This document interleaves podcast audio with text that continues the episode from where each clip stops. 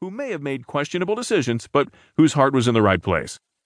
Getting details of such import wrong in his much watched testimony to Congress certainly doesn't help him on the competence front. Indeed, it's difficult to see how he could get them so wrong. And for Democrats looking for reasons to believe that Comey was out to get them late in 2016, this will only feed the beast, fairly or unfairly. Gun ownership used to be bipartisan, not anymore. By Mark Joslyn and Don Haider-Markel. In the Washington Post Politics section, I'm Sam Scholl. In April, President Trump addressed the National Rifle Association's annual national convention, the first sitting president to do so since Ronald Reagan in 1983. The gun rights organization endorsed Trump very early, nearly six months before Election Day, and spent millions in key battleground states. Trump told members, You came through for me, and I'm going to come through for you. On Election Day, gun owners did, in fact, come through for Trump. 62% of gun owners voted for Trump, according to data from the 2016 American National Election Studies, or ANES. This was 4% better than Romney's share of the gun owners' vote in 2012 and 10% more than McCain's in 2008. Let's note here that over the past three presidential elections, a majority of gun owners have supported Republican candidates, but there was a time when gun owners weren't so overwhelmingly Republican. In 1976, 50% of Republicans 48% of independents and 45% of Democrats owned a gun. That changed in the 1980s and 1990s. By 2000, 30% of independents and only 27% of Democrats reported having a gun in the home.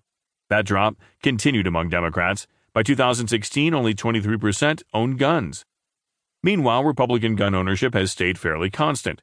In 2012, 54% of Republicans owned guns. That's nearly the same figure reported in 1973. Now, with significantly fewer Democrat and independent gun owners and the near majority of Republicans, the disparity between gun and non gun owners' choice for presidential candidates is expanding.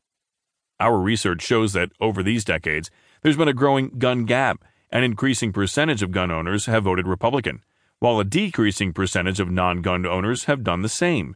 Those results remain after controlling for conventional predictors, such as voters' party identification ideological leanings, educational attainment, demographics, and place of residence. This gun gap appeared to peak during the Obama victories, with a 30 point difference between the two in 2012. That's a dramatic jump from the 7 point gap in 1976. Trump's gun gap in 2016 was 24 points, the second highest percentage since 1976. Is a gun owner identity and culture emerging? We posit that gun ownership represents a cluster of values, such as strong individualism, distrust in government, and personal freedoms that are important to many people. This constellation of values can shape political attitudes and perceptions. The values intersect with conservative ideology and increasingly the Republican Party, but are more deeply held and practiced by gun owners. A gun owner is also supported by gun interest groups and a larger gun culture. That's what Trump acknowledged last week gun owners and gun culture our research suggests other Republican presidents might have wished to do the same. Gun ownership may be a proxy for some other variable that we did not include in the equation. But the strength and reliability of association between owning a gun and voting Republican is impressive. Across 11 presidential contests, gun ownership was more strongly linked to vote choice than such well known predictors as gender, age, and education. Clearly, voters are assessing candidates based on their position on gun rights. Understanding this may offer insight into the distinct behaviors and attitudes of gun and non gun owners.